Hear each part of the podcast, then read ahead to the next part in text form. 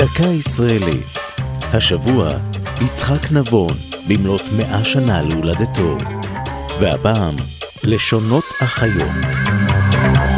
לאחר חתימת הסכם השלום עם מצרים ב-1979, נותרו היחסים בין המדינות במבוי סתום, בשל המשבר בשיחות סביב נושאי האוטונומיה לפלסטינים והנורמליזציה בין המדינות. בחודש ספטמבר 80 הזמין נשיא מצרים אנואר סאדאת את הנשיא יצחק נבון לביקור בארצו.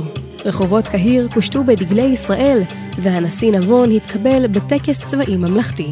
הוא נפגש עם אנשי רוח ומנהיגים מצריים, בהם נגיב מחפוז, חתן פרס נובל לספרות, ונשא בפניהם דברים. (אומר